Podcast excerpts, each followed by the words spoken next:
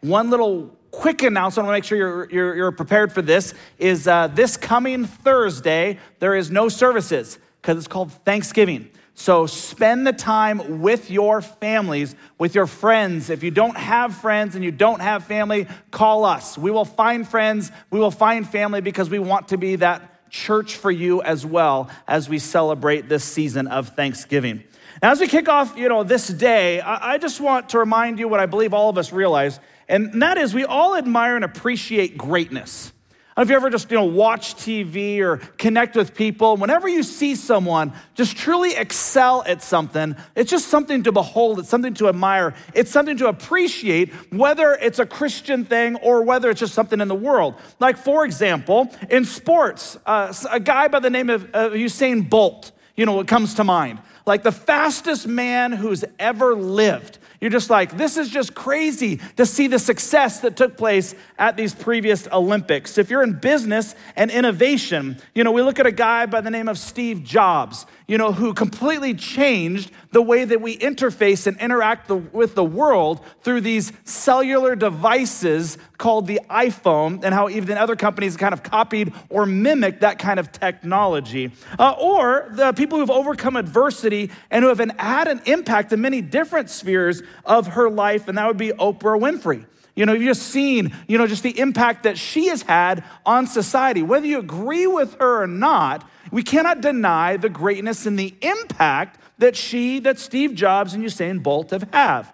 The thing that when it comes is all of us love to watch and we love to see people to succeed and we want that for our own lives and yet although we want and see the results of wins and success we oftentimes ignore the process and the discipline it actually takes to be a success. We like the end result, but we don't actually like what it takes to actually get to the end result. Uh, like, for example, how many of you have ever heard of what's called the 10,000 hour rule? And raise your hand if you've ever heard that. Put it in the chat, you know, if you've ever heard that as well. This thing was popularized by a guy by the name of Malcolm Gladwell in his blockbuster book, Outliers. As Gladwell points out, the rule goes something like this The key to achieving true expertise in any skill is simply a matter of practicing, albeit in the correct way, for at least 10,000 hours. If you were to use that on a general work week, it's like 10,000 hours or 10 years. And he uses example like if you want to be proficient at the violin, it would take 10,000 correct hours of practicing to find yourself a success. But if you want to be great, this rule actually proves itself true. If you want to be a great parent, it's going to take about 10,000 hours. Nobody is a great parent to start with, no matter how many books that you read, how many examples you have. If you want a great marriage, if you want a great business, if you want to be great at video games, just ask my son, 10,000 hours, you know, is what actually, you know, where somebody becomes great at something. Uh, the reason I say that is because um, on July 31st of 2013, at approximately 1 p.m. at a cabin in Calder, Idaho, near St. Maries, I was involved in an ATV accident that actually almost took my life. In fact, uh, from that accident, I broke my scapula, twisted my right knee, severed nerves, and have over 70 large stitches that were attached to my leg. Without going into detail, you know, it took me almost a year of physical therapy to get back to 89%. At least that's what they tell me. It's not 90. I'm like, why not 90? You know, but 89%, I'm just like, just round up. You know, 89% use and mobility of my right leg, which is, in, in, which is true to even this day. Now, I was called by God to come here in 2015, and in 2016, Eric Svensson, who is our worship leader who plays the keyboards, for those of you guys who are not aware of him, invited me to go for a swim. Now, you need to understand, um, I hadn't swam since I was in high school. I can't remember the time that I just went swimming, besides the, the times where you go boating, you know, or something like that, but actually like to swim laps. You know, uh, he started, at that point, he started to get me into what's called a triathlon. He suckered me in because as I began to swim, him and his wonderfully lovely wife, Calico, decided to say, Hey, you're pretty good at swimming. You should think about biking. And I'm like, well, I used to bike as a kid as well. I could probably, you know, bike, you know, as well. And then they then they fooled me because they knew I hated running, that a triathlon means three, and there's actually three events, and the last one is the worst of all, actually called running. And so I reluctantly agreed to what they call a sprint tri. A sprint tri involves uh, an 800 meter swim, anywhere between 400 and 800 meters, a 12 mile bike ride finished by a three mile run. Now, I reluctantly agreed and went on a journey of what would be called training to be able to do things that I had not done in years.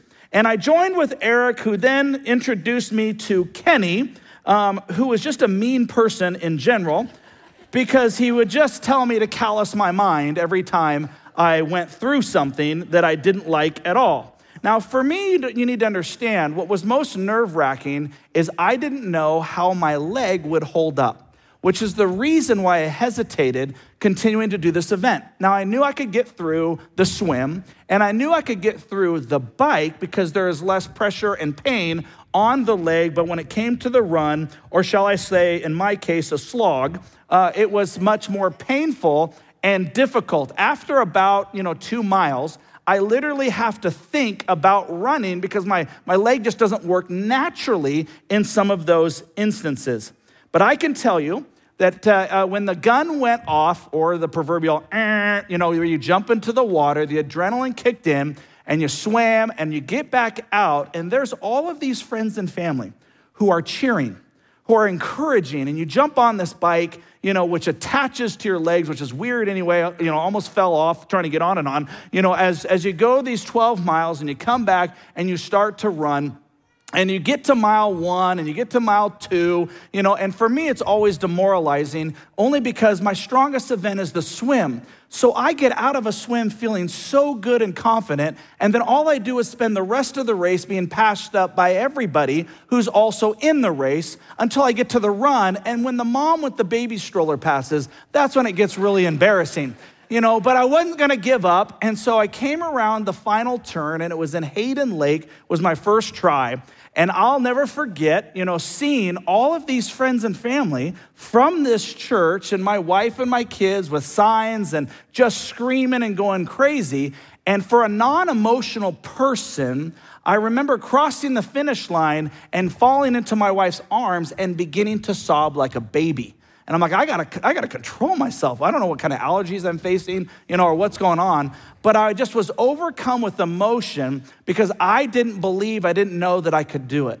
But because of training, because of encouragement, because of words that were given to me on a regular basis, I was able to accomplish something I had never planned, nor thought I ever desired to plan in my life, which then propelled me to listen to these two idiots, you know, which called me to be a part of what's called a half Ironman or a 70.3, which where you do 1.2 mile swim, a 56 mile bike, followed by a, over three mile slog. Once again, slog is probably the best way to refer to that. And so at the end of June of 2019, in the same emotion and vein, you come down Sherman into Coeur d'Alene, and there to greet were friends and family. And then we got a chance to have a picture at the end where Eric and I stood side by side and said, What an amazing journey, never to be repeated again. Until they gifted me and said they signed me up for this next June. So you can pray for me as, uh, as I go on this terrible journey. I think they noticed that I had some COVID weight and it's their way of loving me. So, you know, whatever that means. But it reminds me of what we're talking about as we talk about word to the wise, as we look at the importance of the journey that you and I have in what's called this life. That this life has a beginning, that there's a middle that we're living in, and that there's a finish line that we're supposed to cross. And how do we get through this journey we call life? It takes training, it takes perseverance, it takes equipping, and we get it from His Word. His word is a guide. It leads and directs us. In fact, in 1 Timothy 4 8, it reminds us, especially for those you CrossFit freaks, physical training is good, but training for godliness is much better. I just want to remind those of you who fitness freaks, much better, promising benefits in this life, but also in the life to come. So the question becomes what is the goal in which you're training to succeed at? See, if you have a goal, it's much easier to actually accomplish that goal and know what training it's actually going to take in order to accomplish that goal. And so, if you're a follower of Jesus, our goal is simply this to follow Jesus and to help others to do the same. To follow him. See, Jesus says in Matthew 4 19, follow me, and I will make you fishers of men. The very definition is that we're called to follow Jesus, to be created in the image of Jesus by his power, and to be on mission for Jesus that he gives us this clear directive and way so that we can experience the abundant life that he's called us to live. That I've come that you might have life and experience it to its full, so that we can get to the end of the race, because this is what gets us through, but it gets to the end of the race where we actually die, and we don't die, we cross the finish line into actually what's called eternity, a place called heaven. But heaven is actually not the end goal. If heaven was the goal, then you and I would receive Christ and we would go to heaven. But there's a process that God wants to go through. The journey is just as important, if not more, than the actual destination.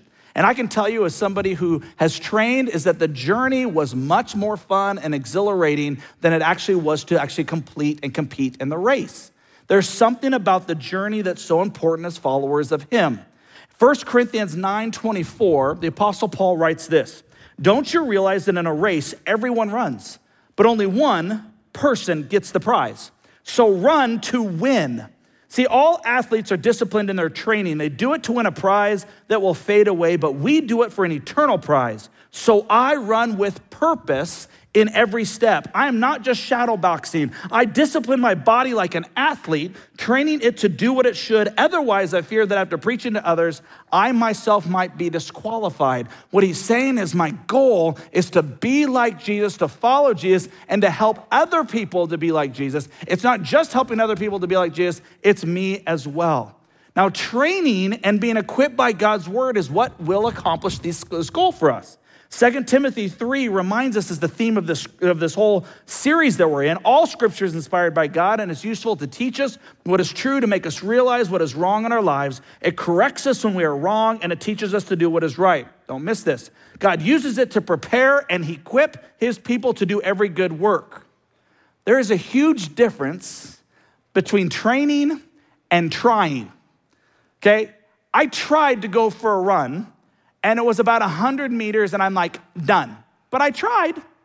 Training is when you get one of those apps, when you get a fellow person who's gonna help keep you accountable, and you follow what's called a couch to 5K run. And you follow the training, whether you feel like it or not, until the end of completion. And they start you on the couch until you actually complete it. There's a huge difference between training and trying. Motivation is one of the keys to training finding your motivation is actually key. So I was looking, you know, online. I'm like, what is some motivation that people look to when it comes to this life, whether they're Christians or not? What's some motivation? And so here's what I found that may be motivating for you. Do it! Just do it! Don't let your dreams be dreams. Yesterday, you said tomorrow. So just do it. Make your dreams come true. Just do it. Some people dream of success while you're to wake up and work hard at it. Nothing is impossible. You should get to the point where anyone else would quit, and you're not to stop there. No, what are you waiting for? Do it! Just do it! Yes, you can! Just do it! If you're tired of starting over, stop giving up.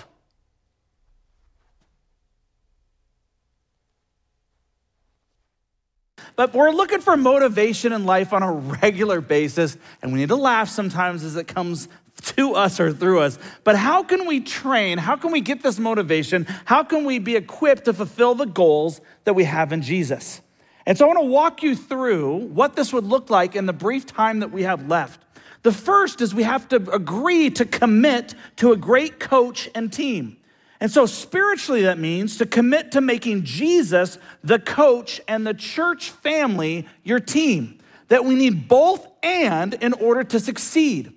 In Ephesians chapter 3, verse 19, it says, May you experience the love of Christ, though it is too great to understand fully, then you will be made complete with all the fullness of life and power that comes from God.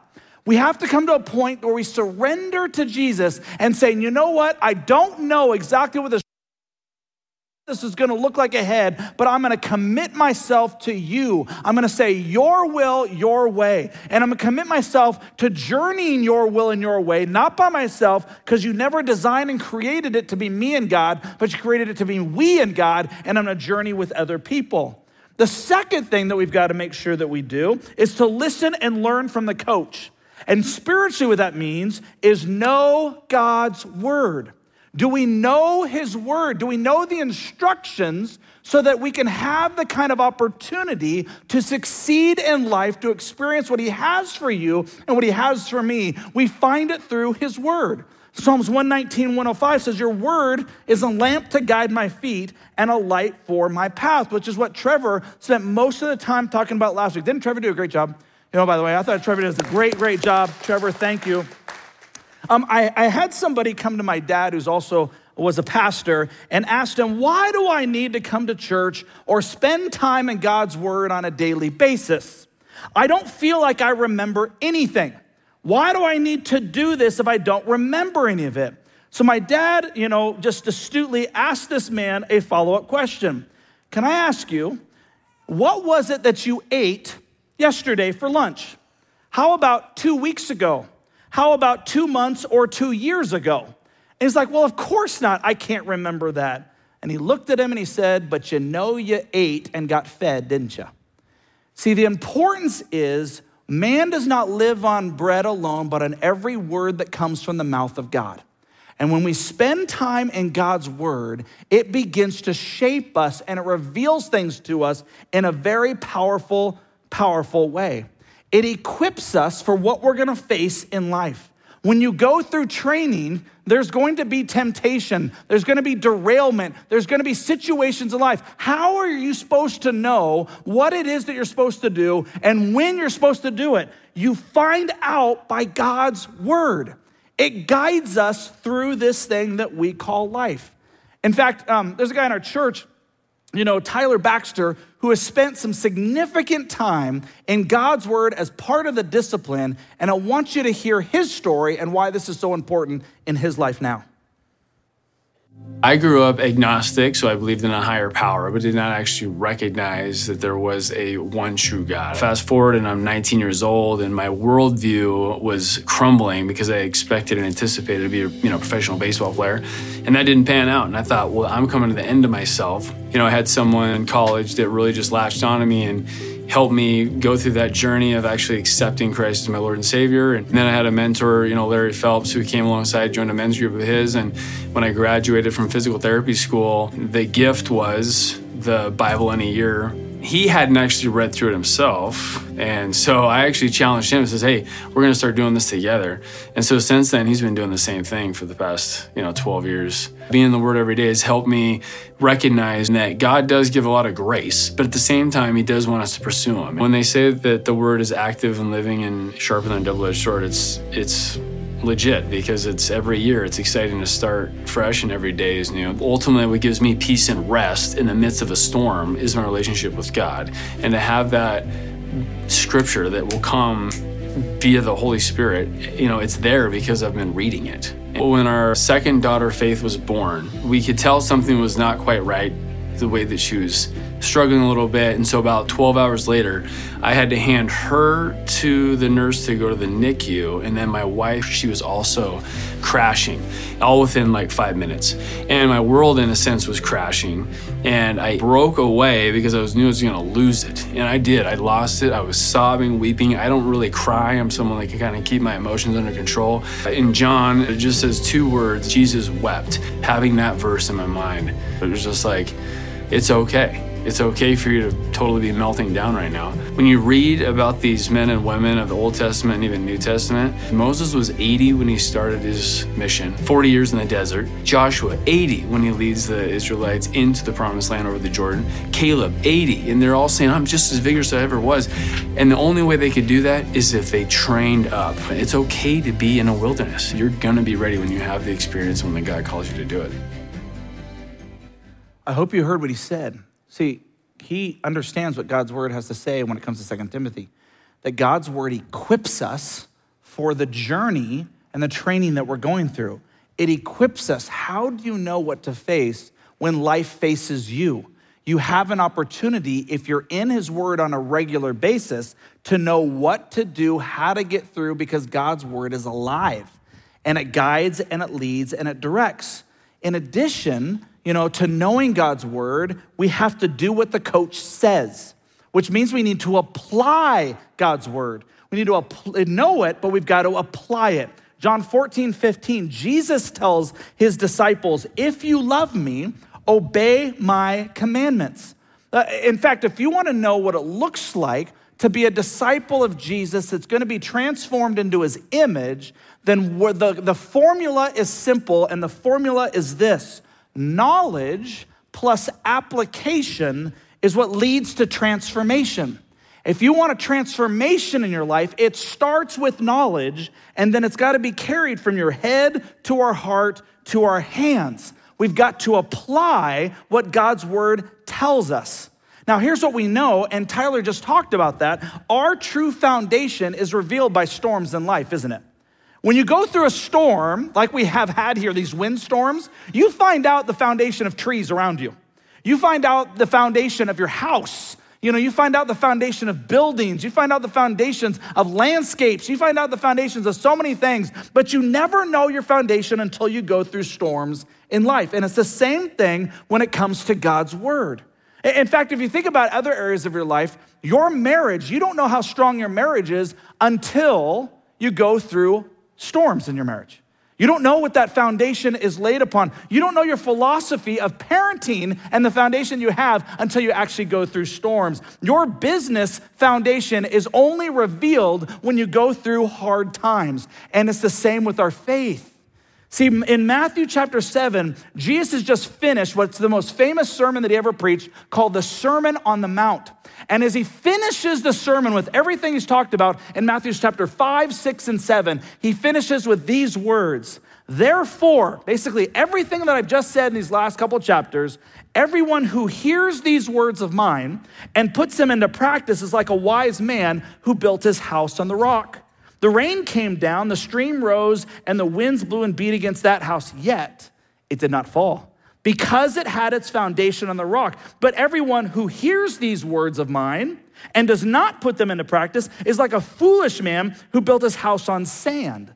See, the rain came down, the stream rose, and the winds blew and beat against the house, and it fell with a great crash. The only difference between the first and second person is both heard the words of God. They had the knowledge of God, but only one applied it. And that's what created the foundation in that person's life. And so, as we go on this journey, the Word of God is so impactful in our lives, but it becomes way more impactful because it gives us the pathway to life as we apply it into our real lives. And isn't that what we have seen, or at least I have seen in America these last two years? The storm, albeit historically, is very little compared to the storms of the centuries and cultures that have gone by. But for us who have lived in these last 30, 40 years, it is quite a large storm that we have faced. But what it has revealed to me is where my faith truly is at. And I think it's revealed it to you as well. And I know it's revealed to other people Because all of a sudden, when you go through the storms, you realize what are you going to cling to in the storm? Am I going to cling to the political powers? Am I going to cling to my health or the health agencies? Am I going to cling to the news? Am I going to cling to my finances? What am I clinging to in the midst of the storm? That's when I find what my foundation is. And we have been exposed in certain cases, if we were to be honest, about what our foundation truly is in. We only find out when it comes to storms. And what God says is, please have your life, have your foundation be built upon me. And how do you have Jesus be the foundation? Knowing his word and applying his word. And then we see that we've got to be coachable. So if we're on his team and we're knowing his word and we're applying his word, we got to be coachable in the process which biblically, what that means is to admit and get rid of sin according to his word. These are the things that trip us up in life. These are the mistakes. These are the, the failures that we have on a regular basis. Hebrews chapter 11 says, Therefore, since we are surrounded by a, such a huge crowd of witnesses to the life of faith, let us strip off every weight that slows us down, especially the sin that so easily trips us up. And let us run with endurance the race that God has for us. And we do that by keeping our eyes on Jesus. What he said? What God word, God's word says when it comes to this life is we keep our eyes on Jesus, and our part is to actually try to remove the sin, to admit it to God. And we talked about this just a couple weeks ago when we looked at rebuking and discipline and correction. James chapter 1 says it this way So get rid of all the filth and evil in your lives and humbly accept the word the word that God has planted in your hearts, for it has the power to save your souls. But don't just listen to God's word, you must do what it says. Otherwise, we're only fooling ourselves. And as we go on this journey where we've got our coach, which is Jesus. And we've got our family members, which are accountability partners as we're walking through this journey called faith. We have the church that's guiding us along. We have God's grace. We got His mercy. We have His word that is actually pointing us to the path and it's equipping us and it's preparing us. And then we're applying God's word and we're becoming the people and living the abundant life that He wants you to live on this side of eternity, to experience the life that only He can provide. And we're accepting His coaching, we're accepting His rebuke, we're accepting His correction because we want to experience success in this life. And then through it all, we celebrate and encourage each other along the way. We've got to do that. We've got to celebrate and encourage each other more and more. In fact, that's what we're going to be talking about next week. Jay's going to bring an, amazing word of God about this passage, Hebrews 10 24. Let us consider how may we spur one another on towards love and good deeds, not giving up meeting together as some in their habit of doing, but encouraging each other, and all the more as you see the day approaching. Whether it's your day to meet Jesus or Jesus returns, are you ready? Are we ready for what's to come? This life is not the end we are preparing and we're walking through this life for ushering in the finish line, which is in the life to come. Ed Surge is a researcher who actually talked with the co author of the 10,000 hour study I mentioned at the, begin, at the beginning that Gladwell actually put out. His co author is a guy by the name of Ander Ericsson, who's a professor at the psychology at Florida State University. As it turns out, what he says is that there was one other important variable that Gladwell doesn't focus on when it comes to actually being a success by applying the 10,000 hours. He says the one aspect that was left out of Gladwell's book and finding is this how good a student's teacher is. How good a student's teacher is. Ericsson's research suggests that someone could practice for thousands of hours and still not be a master performer in anything that they endeavor.